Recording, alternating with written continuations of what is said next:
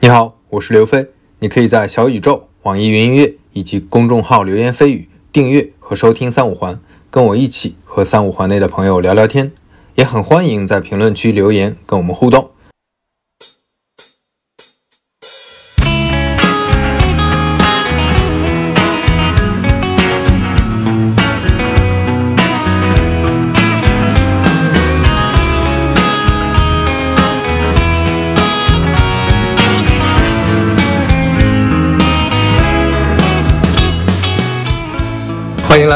环，大家好，我是刘飞啊。今天的嘉宾是猫柱老师。你好，你好。为什么突然？老师，要说老师，血压上涌啊！天哪，要晕过去了。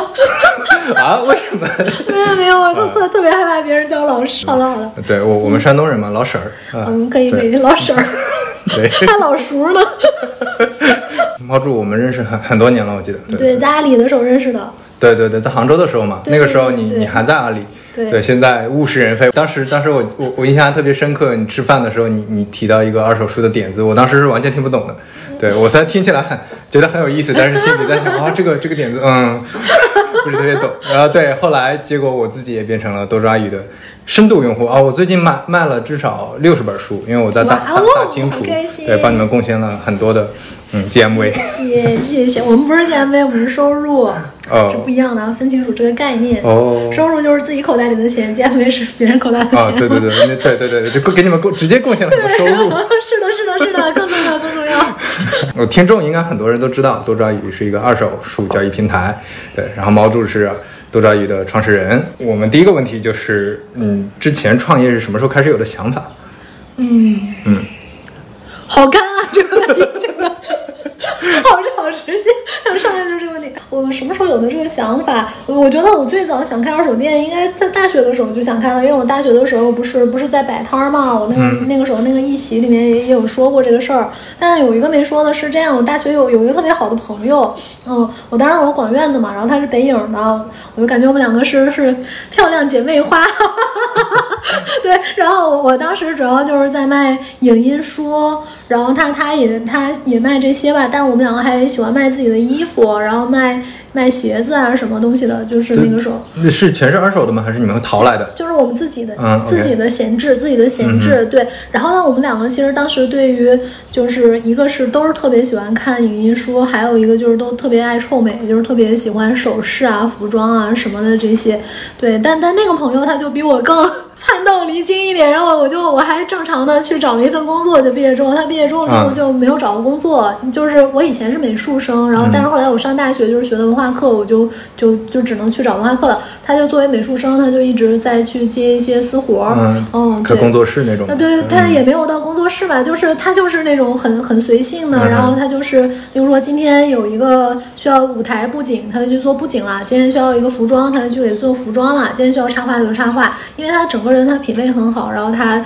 就是就只要是跟美学相关的，他都可以做。对，然后后来他就他就想说，呃，这种天天接私活太累了，他就想做二手，就是延续我们大学时代卖东西卖的特别好。就当时也不知道为什么，就我们俩那个摊儿就是卖的特别好，别人就卖不掉，但我们两个总是能能被就是有这个天赋对对对，可能就是你需要选品嘛。然后他后来就开了一个淘宝店去卖古董鞋，嗯，因为他对于服装设计史其实是很有研究的，就是呃，就这个鞋的严格，每一个大牌，然后他那个古董鞋是真的那个。Vintage 就是呃，他只卖九十年代之前成生产的皮鞋、高跟鞋。对，然后他当时当时的一个进货路径就是在 eBay 上面淘人家的鞋，然后让他在美国的男友每年回中国的时候，哎，所以 eBay 上本来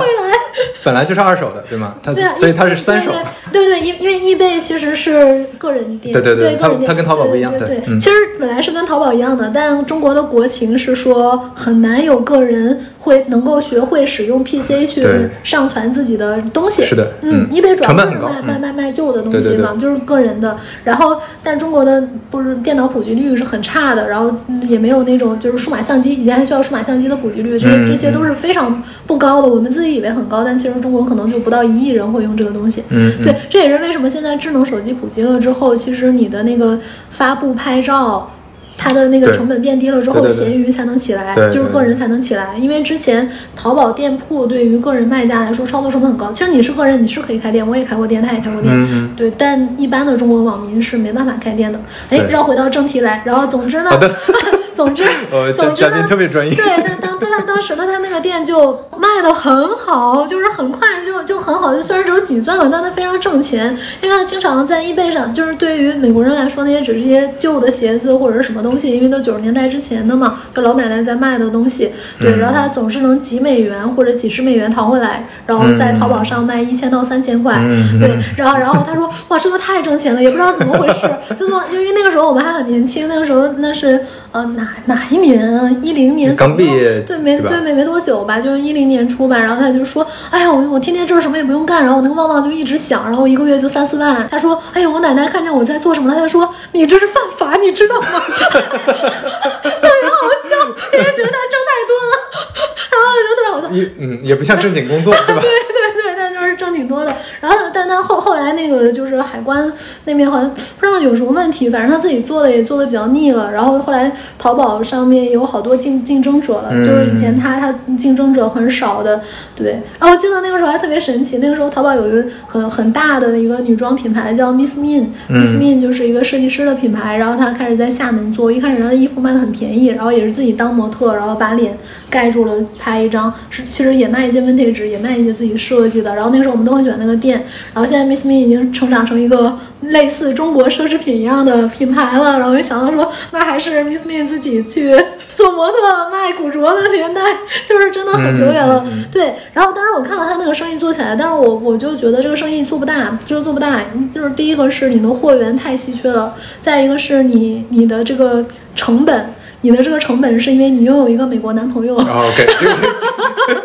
就不可持续，对吧？对对不行不行，我不能靠交若干个美国男朋友 来为我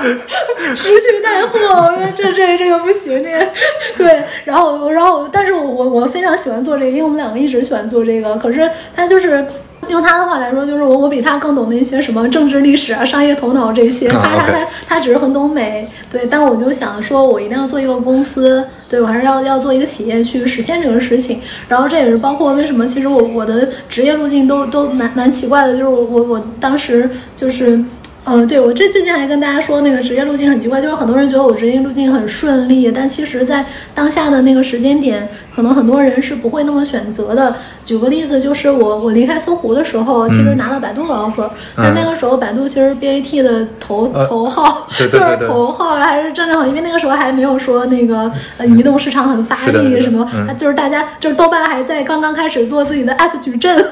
就那么一个时代。对，然后然后我拒绝了百度的 offer，去了知乎。那时候知乎没有人知道，就知道我周围的嗯是是哪一同事年没有知道一几年。一三年初嘛。嗯，对对，那个时候知乎刚开放注对，册，对刚开放。刚开放，但是我其实一一年注册的，对嗯嗯，嗯然后然后当时的时候就同事就是觉得非常不理解，为什么要去一个根本没听过，然后九九六，然后不知道在干嘛什么的公司啊，当然我去了一个礼拜就 不九九六了，我觉得挺还挺逗的，就是一个礼拜就，而且我知乎其实管的还挺松的，就是我觉得无论是呃四大门户，以前就是四大门户，后来就是 BAT，就无论是这些公司怎么样。都差不多，说实话都差不多。你你就在里面，在人家的体系里面去搬搬砖啊，对对，很很机械的工作，对吧？虽然没那么机械，但你至少你在经营策略上是不可能有自己的贡献的。对我，我希望能够去做经营策略的事情，就是就是改变它的商业，或者是能能去做一些这种事情。对，当然，其实在，在搜狐的时候，我做的还是有很多预算的，但是那个预算也是说我只可以使用预算，而不我不是去规划预算那。这个其实我我不是特别喜欢。然后我觉得去了创业公司，我至少能看到一个企业是怎么做起来的，这样我将来就可以去做自己的企业了。嗯对，然后我最早就是在知乎的时候，我就是觉得有的时候选很对不起周元，我就我有 为什么因为我那个时候跟他说过，我说知乎应该是我最后一份工作，我做完知乎，如果知乎上市了，我就去创业。啊对，然后因为我我来这儿，我就是学习如何创业，对，然后就是类似于像像这样的，对，但后来还是去了阿里。就感觉不好意思了，嗯太不好意思。了但是你在阿里也没待多久嘛，对对，对算是没有那个是一个 真的是一个插曲，因为我当时已经在筹划二手创业了，然后当时已经在在还在知乎内部找找哪个产品愿意跟我一起解决弄一弄。对，但是刚好闲鱼在挖人，但我不就是要做二手创业嘛？当时闲鱼起量非常快，然后闲鱼刚好是我研究的对象。所以你你是在毕业之后就一直有做二手的想法，对对，所以闲鱼那个时候只是你哎突然出现了，你对对，特别想就是他特别巧，我就在那儿研究呢。嗯然后当时夏季给我打电话，就说那个我是谁谁谁谁，嗯然后就是觉得你在知乎做的什么什么做的特别好，然后我们现在在做这个二手社区，嗯就是闲鱼，然后特别想用你这个社区经验什么的，然后来聊一聊啊什么，就是聊了真的好久。我跟闲鱼应该是，哎呦，这现在是感觉暴露商业机密。其实我我应该是一五年的年底嗯就已经是跟那边在聊，然后正式面面试的时候也是一六年初。然后实际上离开知乎到阿里其实是四月底了，因为我我那边还有好多事情没有注销，就我自己还没太想清楚，因为我我其实主要来说，我我觉得我已经不想再去一个很大的公司了，就是就没有意义，因为其实，在以前已经做过好多好多都是那种上市公司，我觉得真的没有意义，然后觉得那个机会是。不可或缺的，就是你能直观的观察到二手是怎么做起来的，而且当时据形容，就是闲鱼里面是非常创业的气氛，就跟整体是不一样的。对，那那我就想，其实我我我是一个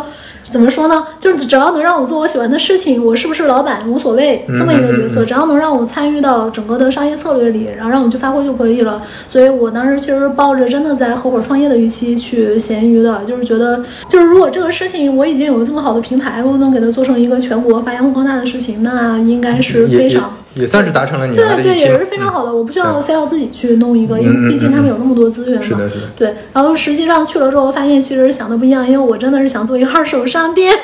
是自己去经营的，类似于日本那种二手商店二手商店。对就是因为我我我很很早就是，就我去闲鱼之前，我还给他们做了一个我对二手二手行业的一些观察，因为我我我我经常去，就真的打算开二手店很久了，我经常去日本考察，就是我应该是把东京所有的还算一定规模的二手店全都细细的逛过，而且逛过很多遍，嗯。然后包括美国，就是加州和纽约的店逛了很多了，然后我就是大概的分到几个类型，然后怎么样的能做成规模的，怎么样能做成精品的，然后在东亚的主流模式应该是什么样，就当时我已经写的很清楚了，就是那个报告还还有跟他们讲，还有就感觉好像终于来了一个懂二手的人，类似于像这种，对。但是闲鱼后来发展的路径，其实大家现在也看到，他们其实更像社区，他们更像是一个在做日活的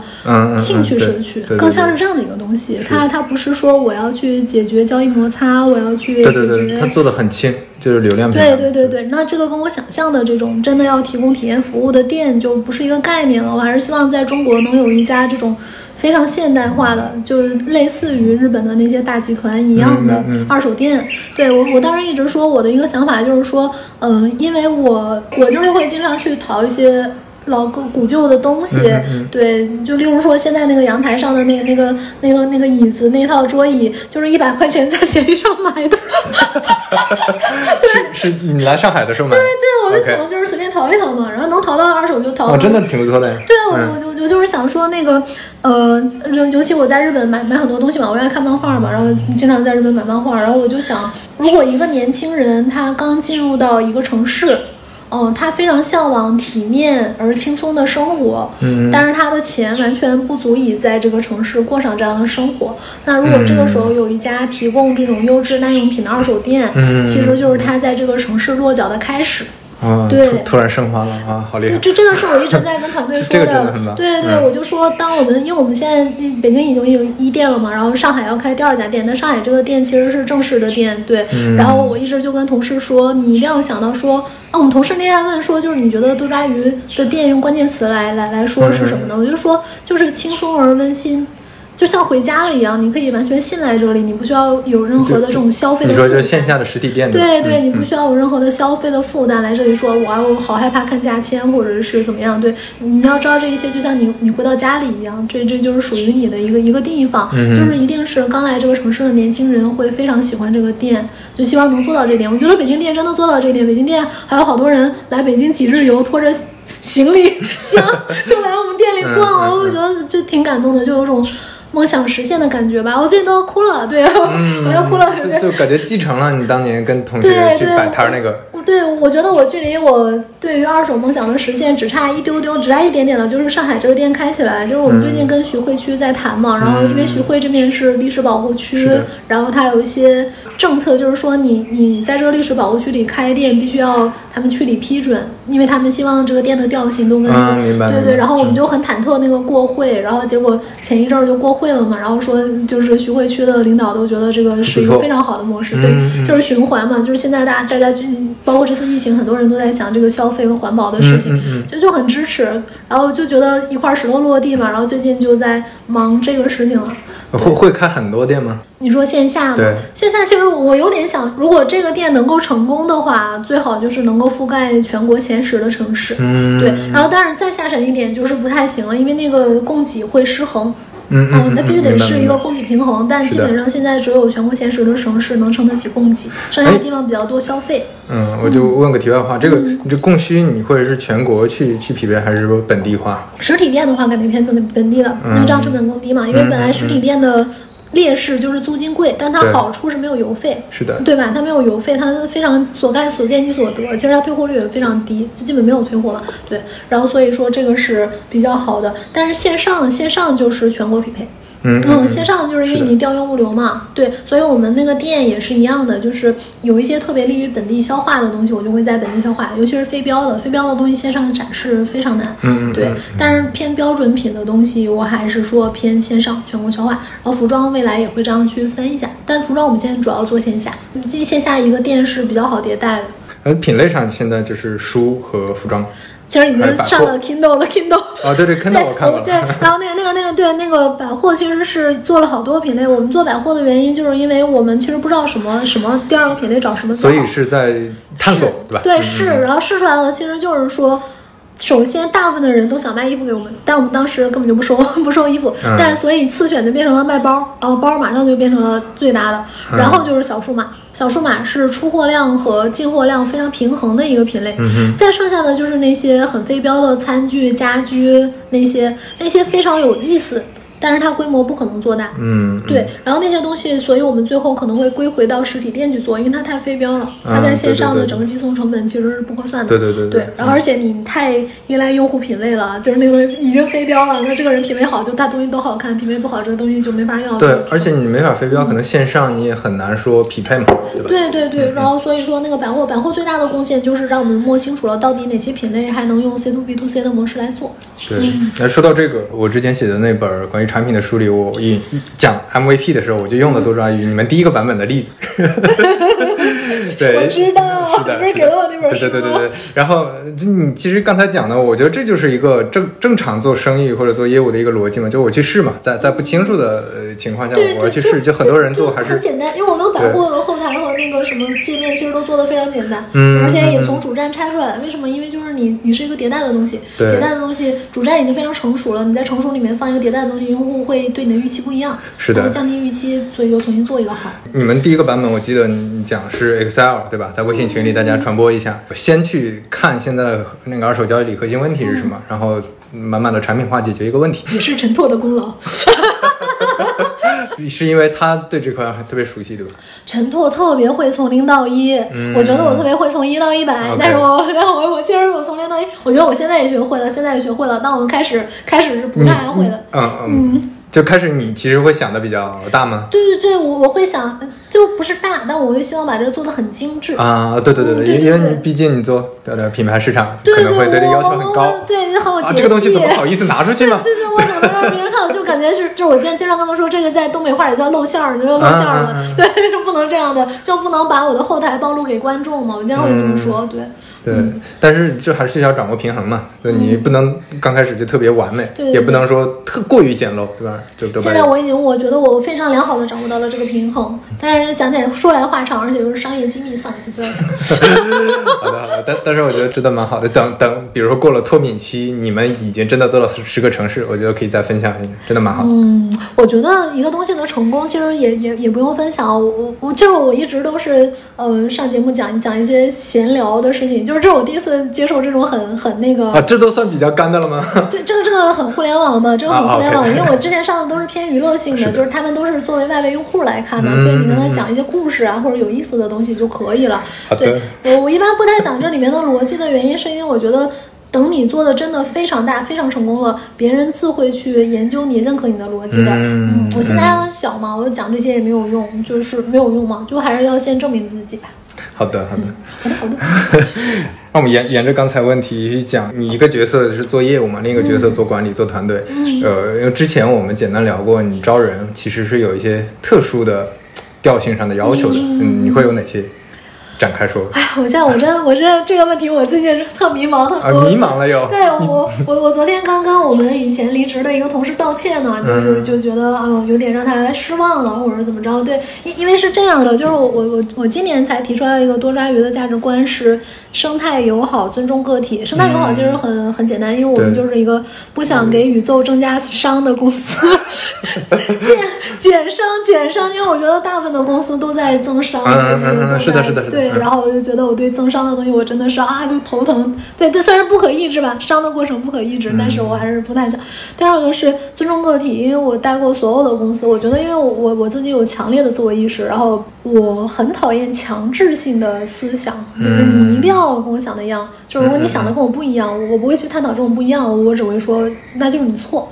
就是我不想说就那就是你错，就是我们可以商量出来一个嘛。虽然你跟我不一样，但是我们现在这个东西这个事儿要解决的问题是客观的，那到底什么解决路径好？就不用问动机嘛，就不要非要把人掰成都一样的人。嗯，是的。对对对，然后我我我我对这个特别在意，因为我从小就是那种非常脱离集体的人，非常脱离集体的人，而且在我观察里面，就是所有的这种真的有创造力的人，非常有有自主意识的人，他通常都是脱离集体的，非常脱离集体。我跟陈拓都很脱离集体，我俩就是因为脱离集体才才才没梦说在一起在一起创业的。哎所所以你会很看重这种就是也比较个性的人。呃，我就是想创造一个这种有有自我意识，他很独立，他有点自由主义的人，他也可以加入的公司。嗯嗯，嗯，对，这种人大部分来说虽然很聪明，但是无法在任何公司任职的。是的。对，啊，目前这个实办实验失败了，呃啊，为什么呢？不？行不行。就还是公司还是首先它是赚钱机器，嗯。然后再一个就是公司永远是独裁的，嗯，对，就永远应该是不能说商量着来都。对对，它因为它是私营企业，私营企业内部其实就是你是制定司法的，就是它不是公法。嗯、但这个过程当中就是会遇到一些问题。对这个这个事情，我最近还在想，所以就暂时不要再想。就是民主的范围是什么？就是民主的范围是什么？就是你得。具有什么样的共识水平才能去实行民主？这这个这个事情虽然看起来很大，但其实我觉得在在公司里面其实是是一样，完全一样的。是是是对，就是你在什么水平范围之上民主，你让这个人感到自由，然后剩下的人肯定是没有民主的。那如果说来了一个人，他没有跟你达成共识，但他又想要民主，那这个时候你怎么办？对而且再说我 我付钱给你的，我付钱给你来的，真的。然后这个跟国家还不太一样，你是被迫降生在这里，这还不太一样。对然后就是自由选择嘛，所以我最后只能说自由选择。那我公司能够提供的自由范围就是这么大，我已经觉得比其他公司更尊重个体了，非常尊重个体。嗯但对，但你之前就会强调极致自由，就是大家都更民主、更是是是是，对对对对对对，就是会会对，但是那种我发现其实还是在一个商业公司里是无法实现的，对，嗯然后所以还是你你要实现的话，你需要团队里的每个成员都有非常强的自我驱动力和和和一样的认识，而而且这个真的跟团队数量很有关系，对吧？你们也没什么关系。那 你你如果团队两三百人了，你可能对吧？就就对，大家那达成一个民主就是结果你可以说不太可能。这个是更难，但是这个更难是由于样本数的问题，就是你想嗯到共知的样本数的问题。但事实上，团队大小，如果说你真的那二三百人都非常自驱力，嗯呃，对嗯，那其实也 OK，对。但是其实现在多抓鱼，我觉得整个的工作氛围我是非常喜欢的，非常喜欢的。就是哎，当时还说了一个什么东西，就是说大家都很像儿童，非常天真，但同时他们又不散漫。嗯嗯嗯，就就是在这个东西，就是是不是职业主义，而是专业主义。我觉得这个是多抓鱼跟大部分公司，就是我们非常看重专业，而不是看重职业。对对对然后这个事情是觉得能做到的，但是没做到的就是说。OK，你你有你的想法，你有你的想法，你们都怎么样？但是我们现在要统一下来，为了这个商业效率去卖命吧。嗯但是结果你竟然不赞同商业效率，那你就不应该来商业公司，嗯 那你就不能应该来商业公司。对，如果你在意的是一些商业效率之外的，那也要达成商业效率之后再说。所以在创业公司早早期，你还在没有那么多喘息空间的时候，我的确不能给你提供一个完全嗯民主的地方嘛。对，就哪怕你的素质很高，就是当时失望而去的好多人都是非常高学历，然后很聪明的人，对，然后但但我就没办法，在中国做一个企业。一个私企，一个小创业公司，我觉得我已经尽力让员工感受到自己被尊重了。对，再往上的尊重就是公司生死存亡了。我也这个是我我比较大的一个想法，但是我现在招聘还是希望招聘有自我意识的人。对，这个自我意识是什么？其实它一个是说你能明白创业是怎么一回事儿，你你你能承担这个风险。我最害怕的就是一种创业公司的老板，就是说哇，大家都是兄弟，我一定会对你们负责的。啊，大家都是成年人，好吗？又不是结婚，又不是负责。然后，然后我就说，然后要不然还有一种就是说我加入你们公司就是想来发财的，你最后没有让我发财，我好恨你，你耽误了我的青春，是你自己选择的好吗？你自己作为一个成年人，你要有机会判断。就但凡一个人。不是很有很有自主意识，他不是很自驱力的人，我觉得他是他是很难明白这个中间的权责关系的。他其实没有准备好一起去冒险，对，应该是一个很有自我意识，但同时他又没有那么看重自己，就是没有那么看重自己在俗世里的很多事情，就是例如说，例如说今天面试了一个小伙儿，就是是非常强的人生 schedule，就是说我我三十岁要干干嘛干嘛，嗯三十三岁、三十五岁要爱干嘛干嘛干嘛。但是问题是，他根本就不熟悉这个世界上很多很多的生存方式和路径，他只能看到一种路径，嗯就是从 P 四到 P 六，P 六到 P 八。嗯对，OK，，然后它它只熟悉这一种路径，然后这种我就我我我我没办法满足你嗯对对路径的对。对预期，因为世界是混沌的，对对世界是混沌的，也许明天来个彗星我们就死了，那你这个预期我我是没法为你负责的，对，然后所以说是成年人，但是有有有自我意识，我觉得这个我这个这是我我很看重的，就是他思想应该足够成熟的。然后除了这两点，就是实际是道上的嘛，假如在树上的话，我就是非常认可聪明人但会搬砖非常重要。就是我们公司就是我我一我 就是今今年来了一些管培嘛，然后我就跟就是那天吃饭的时候跟大家说，就是说在多抓鱼你不要妄想有什么纯粹的管理工作，我们上到 CEO 下到一个实习生全都是要搬砖的。嗯嗯对，而且我特别坚信一件事情，这件事情在技术领域也也是共识的，就是能走专家路线的人不一定非要去做管理。这是非常重要的一点，就是你虽然看起来都是基础工作，例如说一样的一个业务代码，一样的一个选书选品，或者一样的一个 campaign 文案，类似于像这种，我我就觉得一个专业成熟的人做出来的东西的质量和一个通常会把这种工作交付给他的新人，相处的，嗯完全是不一样的，而这种不一样，完完全全恰恰就是用户真正能感知到的层面。嗯，你就说那些，你去做那些虚无虚无缥缈的管理啊，或者说策略什么东西，这这些用户不能真正感知到的，用户能感知到的就是你暴露给他的样子，你暴露给他的样子是那么烂的东西。嗯你上面无论那个人做的多高，这个东西不会传达给用户的。嗯对，嗯所以在在多抓鱼就是，就无论你级别多高，大家都都是一起搬砖，一起去写产品文档，一起去写文案，然后一起去做策划，然后甚至我现在还在选进口书，然后策划线下店的一些具体的工作吧。就是我觉得这这个真的是非常重要的。这个一个品牌心智，对对，我就觉得中国其实有的时候做不好品牌，就就就是这一点，嗯对吧？就是真的是找了知名设计师，那个设计师年薪非常高，但他过来不是给你做管理的，他过来就是给你做设计的。就就你什么时候能接受这一点，而不是说我一定高薪聘请一个管理人员，低薪聘请一个专业人员。嗯我我觉得中国才能做到自己的自己的品牌，真的有品质的制造，可能是要从这个东西开始的。所以这个是我特别看重的，就是聪明人又会搬砖。就是来来多抓鱼的很多人真的背景很不错，对，但他们每天就是像你今天来我们公司看的一样的，就是把衣服送去干洗，类似于像这种的，把书打磨一下，鉴定一下，然后去一个一条一条的去去捋数据、对数据，就是做这些事情。就这些事情创造利润啊，你你不然你做什么呢？对，不然你做什么呢？嗯嗯对，之前其实走的好多人就是他想做一些所谓的跟我说想做一些形而上的事情，嗯我没有那么多形而上的事情，我的商业模战 对我我我商业模式特简单，我一个人就够想了，我我我想完了我还能搬砖呢。你要光想这个，你又不搬砖，那我公司其实不需要不需要你了，这个大概概是多抓鱼的一个很很诡异的要求。但是我发现，在市场上想要去这么招人还还挺难的，就是所有的人都有一种我一定要做管理的迷思，我也不知道为什么这个迷 这个迷思就像你今天面的那个人一样，他他他已经对人生规划，因为社会和现在大公司的这影响，它形成了一个我三十岁一定要干什么，三十五岁一定要干什么。所以现在的公司也是分成两层嘛，上面做管理，那下面实际上就像你说的这种专业的人，就我我发现也是这样的，就很很尴尬，就是。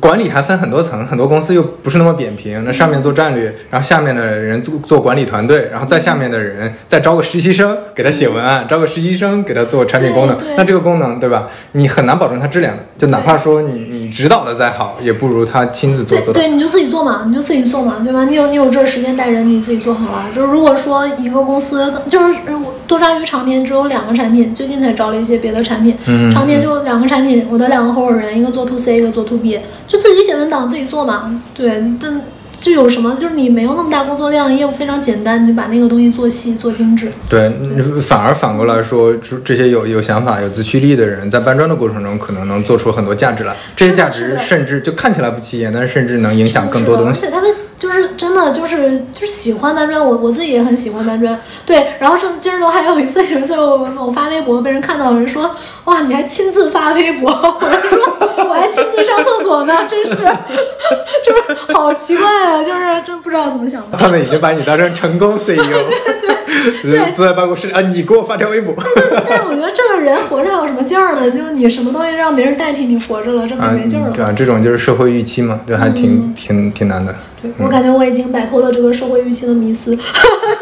刚才这这些还是工作上的嘛，我们聊一些轻松的。呃，你做呃创业相当于几年了？一七年吧。对，一三七年三年刚好上线三年。三年了，对，三年过程中有没有遇到很多有趣的事情或者人？因为因为我知道，我之前听你上日坛，哦其实聊过，比如说会收到好多，就最有意思的就是那个书签，或者是夹在书里的东西还夹钱的等等，好多这种有意思的。还有没有其他的？其他的，我我们这个就可以聊的稍微行业一点，我感觉是这样。行业一点对，就就之前都讲的是用户故事嘛，我觉嗯嗯得遇到有趣的人，有趣的人，我觉得我合伙人都挺有趣的。然后最近觉得比较有趣的是老耿吧，老耿来我们公司，然后对老耿以前是豆瓣的 VP，就是之前有一段那个阿阿北不太管的时候，是老耿在在管的，很神奇，就是他也做那么长管理了，但他对自己的预期特别低，而且活的状态像个少年。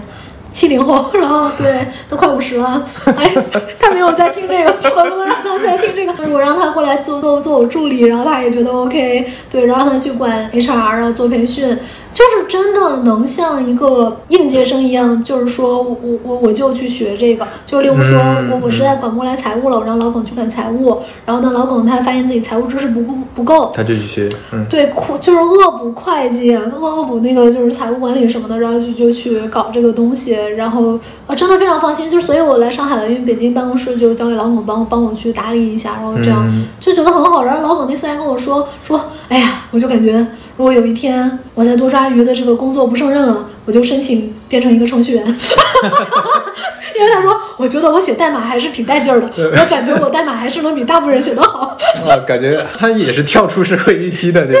对，非常非常好，就是觉得他他很好。他来这儿就是因为喜欢多抓鱼这个产品吗？还是嗯，呃，来这儿，我、天呐，这个这个问题我我好像官方的问过他，但是也没没细问。大概是因为这样吧，就是其实是这样的，就是我感觉我我看到了他不为人知的一面。就是之前因为他以前是陈拓的领导嘛，然后嗯我们经常之前有的时候跟豆瓣有有些问题的时候，我们会去找他，然后让他嗯帮我去本来就是朋友搭搭线，对，让他嗯搭线。然后他当时也离开豆瓣了嘛，然后我们有的时候会一起约吃饭什么的。那时候我就发现他有一个非常强烈的特质，就他这个人对别人的开导让人如沐春风。说了你非常多缺点，但是让你觉得哇哦，啊感觉又收获了，就这种感觉。嗯我不是那种，我就是说了人一堆缺点，这个人第二天就抑郁了，就就觉得自己一无呃，是处这这个很有天赋啊，对，这非常好厉害。非常非常厉害。然后我觉得这点非常好，然后我就想说，因因为我我一直想想想推一个就是呃通识教育的课程，然后想从内部开始做，就是因为我会觉得中国的教育资源是很很很不。均匀的，对，就被很多高考擅长高考的人占用了大部分教育资源的那些教育资源，有的时候其实是对朋友来说意义重大。对，但是我后来又现在我这个想法又改变了，因为我发现他好像不是学通识教育就能就能提升嗯，解决问题的，对他其实应该学的是如何学习，嗯如何看待世界，如何学习。对，因为我我最近接触了很多就是多抓鱼的那种在仓库里工作的青年人。就是他的工作可能就是真真正意义上的搬砖，就是我去给书做打磨，然后我去做审核，类似于像这种，对。然后我就问他们在学习上有什么诉求，我发现他们的诉求就是我很想学习，但我不知道应该学什么，嗯我不知道如何学习。对，所以呢，这是一个偏能力型的培养，而不是说偏知识型的培养。然后我就很想让老耿过来去做这种能力型的培养，就是如果说我们能把。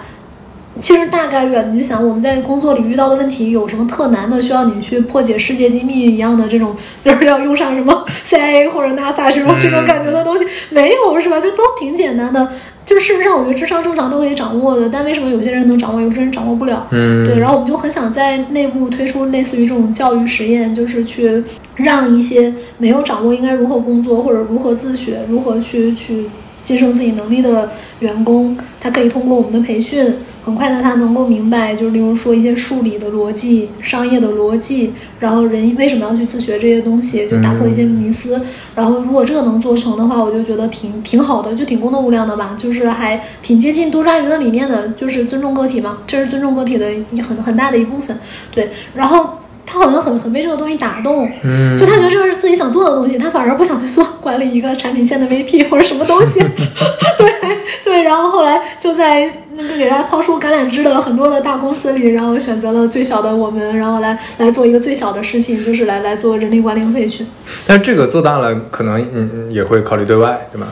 嗯，能做大再说。我说我对世界没什么预期，总之我觉得能有一两个人在里面受益。我其实是悲观的，因为我一直觉得人人其实很难，呃，很难真正的改变自己的弱点，因为我自己就有很多弱点，我我没有办法被改变。然后，但是正因为有这样的悲观预期，所以想试试看。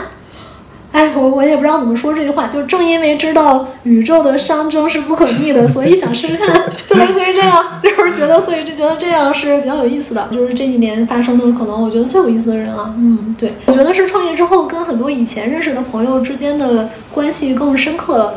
对，嗯对，关系更深刻了，因为以前的那些朋友，我会觉得他们都有自己的呃创作，都有自己的事业，对我我还是一个 一个打工者，对，虽然觉得可以聊，但但总是觉得好像不能够那么完全的去放松和投入的聊吧，然后就觉得创业的确是给你的一个舞台吧，让你能够去认识到自己想认识的人，然后能有深入的交流，这点对我来说也挺重要的。嗯，这这个是因为什么？是因为你你也是一个创业者，更更有共同语言了吗？还是因为什么？对对，我觉得是还是是这样的。关键的问题，它是一个创业者是什么？就是在我，在我之前就意识到一个问题，就是嗯，在做导演的时候，对舞台上的一切的发生都是我在安排的，但是没有任何观众能看到我。嗯可是普通人作为对对对观众，他一定想交流的是那个演员，而不是那个导演。能看到导演的人是非常少的。是的，对，你在别的公司打工，你也会这样的，就是不管你做了一个产品多牛逼，其实事实上是你的 idea，但你是幕后的对对，但事实上最后就是那个老板，对，只有他占据了一个社会全部的资源，对吧？对他就是那个演员。对我们这个时代，我觉得如果还有明星的话，其实就是。商业明星、创业明星因为只有商业还能做到全民无差别的影响力。那但是让你现在真正的演艺行业已经很难做到全民无差别的影响力了。然后，所以这个事情是是我想做的。对，然后之之前的话，我就会很想做导演，因为我会觉得那种呃文艺作品是有无差别的影响力的。但是现在我觉得这个其实很难很难实现了。嗯，你会从这里面获得很很很大的成就感吗？你说做商业的这个过程，好像也没有，好像距离我我自己觉得觉得最还不够对吧对对，还还差很远，还差很远，好像还还没有，但是觉得很有意思。就是例如说，现在这个疫情期间。我我们很多同事的一种感受就是，要不是在多抓鱼，还有这种每天可以去做的，实际有在创造发生的工作，就觉得这个世界简直糟糕透了，就太无聊了，嗯嗯嗯嗯就是太无聊了。对，但是我们现在就感觉来对了上海，对吧？幸好在疫情之间来了上海，然后然后所有的一切，我们的新业务，我们的店都正在发生，然后每天都在变好，而这个感觉是给人感受特别好的。嗯，嗯，就会会比之前打工要开心特别多，对吧？这也各有各的快乐，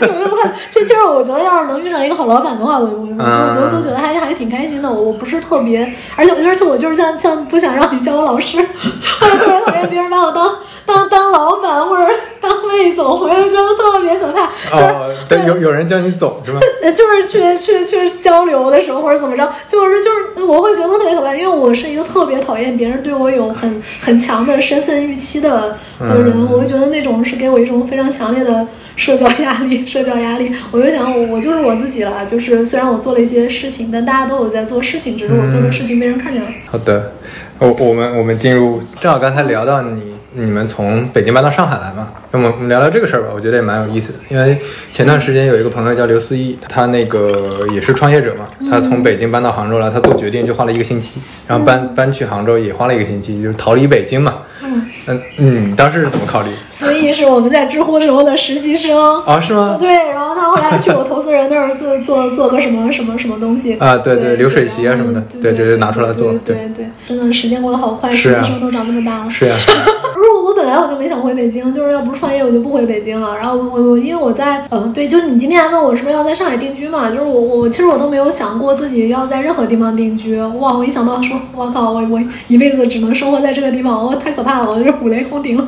就我都没有从来没有想过买房子什么的，因为我总觉得我自己要要要去别的地方了。对，然后我又想起来我我之前我之前发年轻时候的微博，我发现我以前年轻的时候发过一条微博，说像我这么优秀的人，四十岁还在地球上的可能性。是很小的，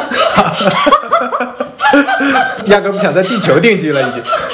啊，就好笑吧，就好笑，就是反正有一些稀奇古怪的想法。但是问题是我在北京已经太久了，我我因为我小时候的话，其实是嗯也有点居无定所吧，就是丹东和沈阳两两地在跑，然后所以我没有在任何一个地方待超过十几年这个样子。但我在北京已经待十五年了，嗯对。但是但是但事实上，因为北京人的高贵脾性，我又不能自称是个北京人，北京没有户口。虽然就只能说我我长期在那儿待过。的确，我故乡是别的地方，但是我我的确在北京待的时间最长，对，然后就很腻烦。我到后来在北京，我真的是两点一线，我哪儿也不想去，我就是每天就是去去去上班。而我当时去阿里的时候，其实那个决定除了想去闲鱼之外，还有一个很重要的决定，对，因为当时首先我有哮喘，然后北京那两年雾雾霾很严重，我我其实有点受不了。然后，然后去杭州的时候。有一个特别印象特别深刻的细节，那个时候是二月末，然后是晚春的气候，不是早春的气候，晚春的气候，早春的气候。杭州就很早就大家都穿上了那个衬衫，然后孤山上面梅花开了，就是就是我很喜欢孤山，然后然后我就在那个西泠印社。然后在那个上面有一个道观，然后那个道观 对那个道院还还跟我有很多故事和回忆的。我在在那个道观那儿坐着，然后我就在那儿看着那个西湖，然后有很多梅花飘飘落嘛。嗯。然后当时我在听，刚好在听的那个是什么来着？呃，霁月难逢，彩云易散。嗯，对，就是那个晴雯的那个那个那个布词嘛。对，然后我我我当时就就突然就觉得就是，呃，好像是时候说再见了。我就特别特别突然就是想想去杭州，我觉得我可以在这儿住下来，就现在就决定了，就是决定了。然后我就想要去搬去杭州。现在我对杭州的印象还是很好的，因为我记得当时在阿里的时候，其实。嗯，可能别人觉得工作压力很大或者很忙，但我其实并没有那种感受。就我首先，毕竟从北京去嘛。对对，一个是那个，一个是相相比于北京的房价，和杭州简直太便宜了，对呀对，太便宜了。然后就当时就是我，哎，你去过我家吗？当时在杭州那个没有啊，没有去过。对，当时租了一个别墅嘛，然后在那儿有院子，然后什么的，然后我就中午还会回家睡觉。然后有的时候下午也没什么事儿，我就去西湖了。然后中午有的时候会去植物园啊，或者去西溪那边吃饭，就就过的生活其实挺挺开心的。就那时候在杭州的工作是不太顺，但是生活特别生活状态真的好了很多，生活很开心。对，然后而且杭州就那种郁郁葱葱的环境嘛，就是我觉得很像。很接近我小时候的生活，就是，呃，那时候在丹东，就是住在一个，就类似于这个洋房，就是一个大院，然后它它里面有很多这种就是木结构的洋房，然后有那种老房子的朝位，然后然后家里会有一个什么花园，然后种一些果树这个样子，所以我一回到这样的地方，我会觉得很有很有安全感。但北京其实很少这样的地方，对，然后然后我就觉得在杭州我就找到了节奏嘛，但后来创业就是实际上还是一个是在北京的人脉是更多的。然后再一个，的确书这个品类的话，从北京开始做是最合适的，嗯读书人最多，学校最多，对。然后，然后加上我跟陈拓所有能招聘到的程序员都在北京，只是好去北京了。但是我当时根本就没有想过在北京安家。我嗯我在北京的那三年，就是我从北京待了十几年，离开去杭州，然后再从杭州回北京创业的那三年。就是一个居无定所的状态。我开始就拎了一个行李箱，我就住在公司楼上。就是我，我觉得我，我就对这个城市除了工作，我已经没有任何预期了。我嗯我我再也不预期在这个城市里我要我要获得什么的。对，然后后来也是，后来就搬到大望路嘛，我就在大望路对面租了一个房子，然后那个房子甚至说也很简陋。对就对，就它不是它其实挺贵的，但是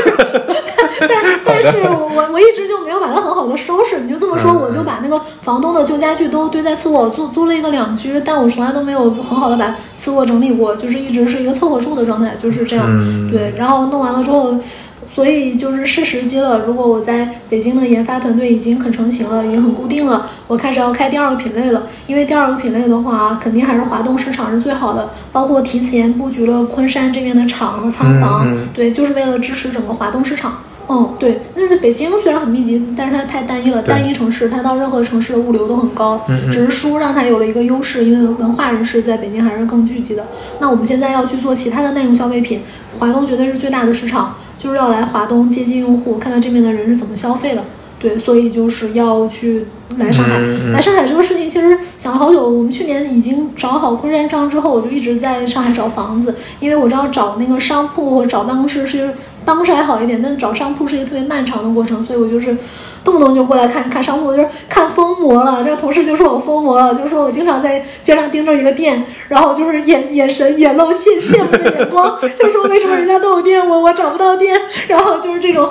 反正看了好多房子，然后最终就搬过来了呗。但是其实是想了很久的，所以现在是产研团队在北京，然后有一部分团队在这边。对对对对对，然后将来的话也比较多的就是，嗯，设计、企划和运营大部分是以上海为中心的，嗯然后研发和中台大部分是以北京为中心的。嗯啊，蛮好的。而且这边我我们现在就在猫住的房子里嘛，所以能感受到这个这个，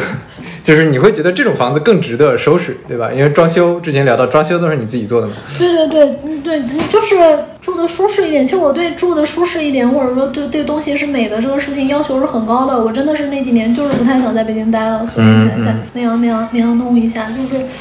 就是从从小好像对这个舒适。和要生活在美的环境里面的这个事情特别在意，这个跟现在多抓鱼的选品也有关系，就是不想卖烂的东西。对，我觉得那个东西本身可代替性非常高，宇宙也不缺这一个东西。对，哎，我突然想到日坛公园，他们新推出一个那个节目的名字，我特别喜欢，什么和宇宙结婚，啊，对对对对，我我我听了那个，对特逗，我觉得特别逗，还说我要去跟宇宙结婚了，太好笑了。我我特别好奇，问个题外话，你这一墙的书都是从北京弄来的吗？就是都都是多抓鱼的，然后有一些是我收藏的，然后收藏的在那边也比较多，就那个小架子上有有好多我在国外淘的，嗯这这已经卖掉一多半了。我在北京的就是满屋子都都是书，就然后但都卖多抓鱼了。嗯，那那我其实之前从杭州搬回北京的时候，在杭州就卖了一单，我现在超后悔，里面巨多绝版书，但那个时候杜抓鱼是一折收，我好生气哦，自己的产品把我自己的钱坑了，但是你你买不回来了是吗？买不回来都是绝版书很难抢的，对是吧？你自己都很难抢啊哎对啊，我自己我当时可能我不能，我不是这样的人，你不能花钱多买点券吗？不能不能，我非常公平，非常公平。所以你也要抢，你也开了一个提醒了是吧？我们是这种，我们到了仓库都都不能随便去拿那个什么的书的，嗯嗯看到了都都不行的，就是大家都在系统里。嗯，所以所以你你你最近有在也也有在抢那些书吗？就你当想要的，然当然，我现在还预定呢。你看我预定的书，我到到了一些，你最近在订什么书？我看一看啊，我预定这个发达资本主义时代的抒情诗人。生命是什么？印度佛学源流略讲，玉宅竹的精神史，索拉里斯星。呵呵。感觉是很很厉害的书。没没没没，这这这种看这种书，其实是对我来说还挺放松，挺放松的。我觉得不放松的就是看那种，最近看到特别多那种啊，什么优衣库、Zara，然后什么啊，这这商业的书，对就是商业书。对我看的就是，哎呦我天，我就是觉得这个特别逗，因为我我觉得我们公司的人大部分人都特别所谓的那个文艺，或者说特别喜欢这种就是什么社会议题之类的，就多看一些类似于这种书。但是结果我发现现现在大家桌子上都是什么？供应链管理、体验经济之类的，然后我我我我还有另外一个助理，我那个助理就是就是也特文艺，然后会去创作剧本那么一个人，然后最近在跟大家那说这本这本体验经济特别好看，里面讲了店铺的什么什么的模式，我想说。是你吗？啊，那那我能理解你说为什么读读这些书比较轻松了，终终于能读一些工作之外的。对对对对对，对，太好笑了。现在看商业的书比较多，对吧？对，现在但是商业书我看的很快，然后前一阵看了那个那个铃木敏文嘛，然后我还跟大家推荐呢，就是铃木敏文，我以前觉得觉得，因为我之前。七幺幺的印象我还停留在一本特别简单的书里面，我就觉得讲的稍微有点含糊和神棍吧。然后但现在看了之后，我觉得是是挺好的。对对对，他自己考虑了很多很多行为经济学的东西。对，就是六若，因为我我前一阵儿在看行为经济学的书，然后发现他他其实好多的东西都是行为经济学非常好的运用。然后这个事情我还挺敬佩的。我感觉中国企业家如果真的有这么去想零售到终端的一些特别具体应该怎么执行。就厉害了，你想他也是，他那更是大老板了，对吧？但他连那个七幺幺店里的东西应该怎么放，他都要去管。就是说，这个东西意味着用用户的什么样的心理，就包括定时去巡店。我不知道中国有几个老板会做到这样的事情。嗯，哎，你会觉得那个你是一个比较感性的，还是理性做事情的？或者说，你做这个事情，因因为你你也说了，就可能团队里包括你也是比较喜欢，就是就。文化那一趴的，或者是社会社会书籍那一趴的，那做这些事情的时候，其实还是挺需要商业逻辑，对吧？这种对技术啊等等。对对，我我我，你这个问题真是个好问题。我刚才大概想了一下，我觉得我这个人本身在目标层面都是完全感性的，嗯，就是所有自己想在世界上实现的东西都是完全感性的。对对，这个也没法理性感觉。对，然后。是我在实现这个目标的过程中是完全理性的，嗯嗯嗯，对，就是我会我会为了目标牺牲掉过程，当然那个理性本身我也觉得挺开心的，就挺享受的，就是我还比较喜欢这种呃 逻辑游戏，就是思维游戏的，对，但是。但是它是手段，对吧？对对对对，你要说为了什么，就是为了那个东西，好像就没什么理性的东西。对对，我我之前也一直在思考，你如果理性推推理出来你喜欢什么东西，其实是不存在的。对，对你总会受一些东西影响，那就不如啊，我我就就像你说说的，在西湖旁边，我听到一个东西。对对对，你你要理性的去推理，你就发现这个这个当然没什么意义的。这个世界最最关键的东西就是每个人都需要有一种自我解放，就是知道我开心我乐意。对，对我我呃对那天我还写那个写写写我的。那个公众号我就说，就是在东亚文化里面，牺牲小我完成大我的概念实在是太通行了，是，所以导致很多人他都是在想别人会怎么看我，而不是而不是我开心我乐意。但是我开心我乐意不是最重要的吗？别人怎么看就是跟你没有什么关系，没有什么关系。对对对对，我我我记得这个，因为社会心理学里有有这样一个概念，就是东亚啊，就亚洲文化和西方文化嘛，就对对对，你放放一个广告，你如果强调的是家庭和集体，在在在亚洲就特别受欢迎。大家会比较买账，在在西方就要强调个人。是的，是的，对我感觉我好像就是，哎，我也不知道我为什么变成这样。就反正陈拓也说，就是我这性格还挺奇怪的，就是放在东亚社会里面。但但但是但是我你反过来讲，就可能你要做企业也得是这个性格啊。你如果是个非常纯粹。理性或者纯粹感性的可能都很难。对，而且我在在创业之后，我发现，在创业者的圈子里面，还挺多人的思维变成了还是打工，就还是打工，他还是在给投资人打工。是是是。对，特别喜欢管投资人叫老板，我也不知道是什么心态，挺莫名其妙的感觉，很呃，好多人就是很很需要别人告诉他要做什么。对他，他你你会感觉他在扮演一个社会角色，对吧？就所有人的预期是这样，那我我在这个位置上了，我就扮演这个角色。嗯，对，就但是我在想这一点上，其实呃，男性的压力要比女性大很多，就是社会对男性预期太重了，对女性就是没什么预期，很很很明确，对吧？对，但这女生感觉做一些东西就哎挺开心，挺好的，对对对，点赞。对，你看我现在做到这个程度，大家就觉得是成功创业者了。如果换了一个男的，大家就会觉得我靠，这估值这么低，是这样的吗？太好笑了！估值这么低还，在这舔着脸在这上播客。哦，这个我倒没想到，你真觉得会有这种优势吗？我觉得还是还是有一点点，对吧？就是没什么预期嘛，就是说白了就是大家对女性就是没什么预期。我我觉得的确它是一个非常让人觉得有点难受的一个事实，但实际上它是一个优势，我反而觉得是我可以更自在的一个优势。嗯不然你你会被很多东西裹挟。嗯，对对对对，有道理。就比如说，就就就像你说的啊，你估值太低了，那你就对吧，叫投资人老板去了。就不太会跟人去竞争这个估值，但我觉得很多的对于男性创业者来说，嗯他拿了什么钱，然后他估值多少啦，呃这个东西对他来说好像非常重要。嗯，但对我来说就就是我开心我乐意。如果可以的话，我可能之后就不融资了。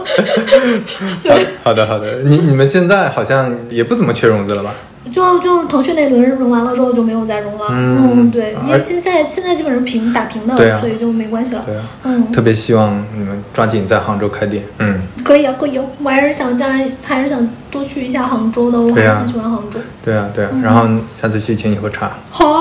开心，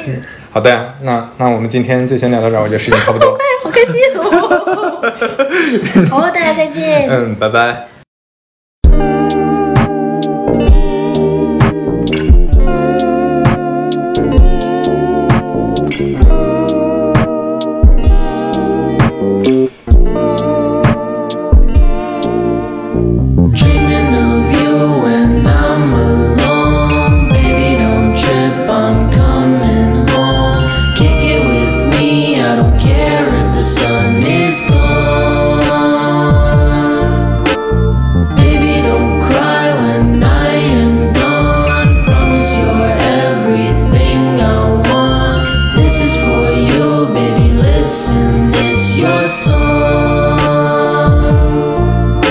Cariño, solo pienso en ti. When I wake up in the morning until I go back to sleep How I wish you were mine, I think of you all the time. I always feel like I'm flying, baby you make me feel fine.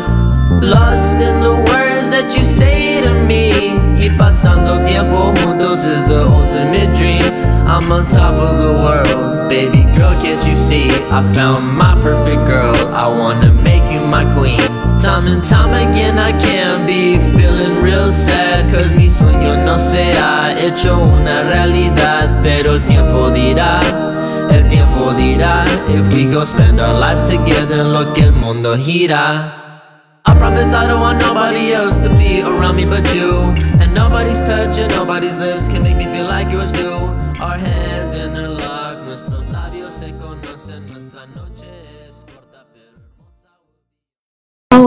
我对自己节目不认真，还美其名曰说我们就是这样自由随意的气氛的人，我就觉得，我就觉得非常非常非常 汗，因为因为事实上就是电视那种自由随意的气氛都是非常严谨的做出来的，嗯不会真正因为普通人的这种话语量，就是明星已经是受过训练的了，你让他们自由随意的聊，都信息量非极低，信息量极低。就像例如说《奇葩说》，它的出片率就非常低，嗯因为它那个就不能太有脚本嘛，有一些脚本，但不能太有脚本所以信息量就已经很很稀了。然后你再让普通人这样自由随意的聊，那个信息量就稀到你你就要睡着了，就真的。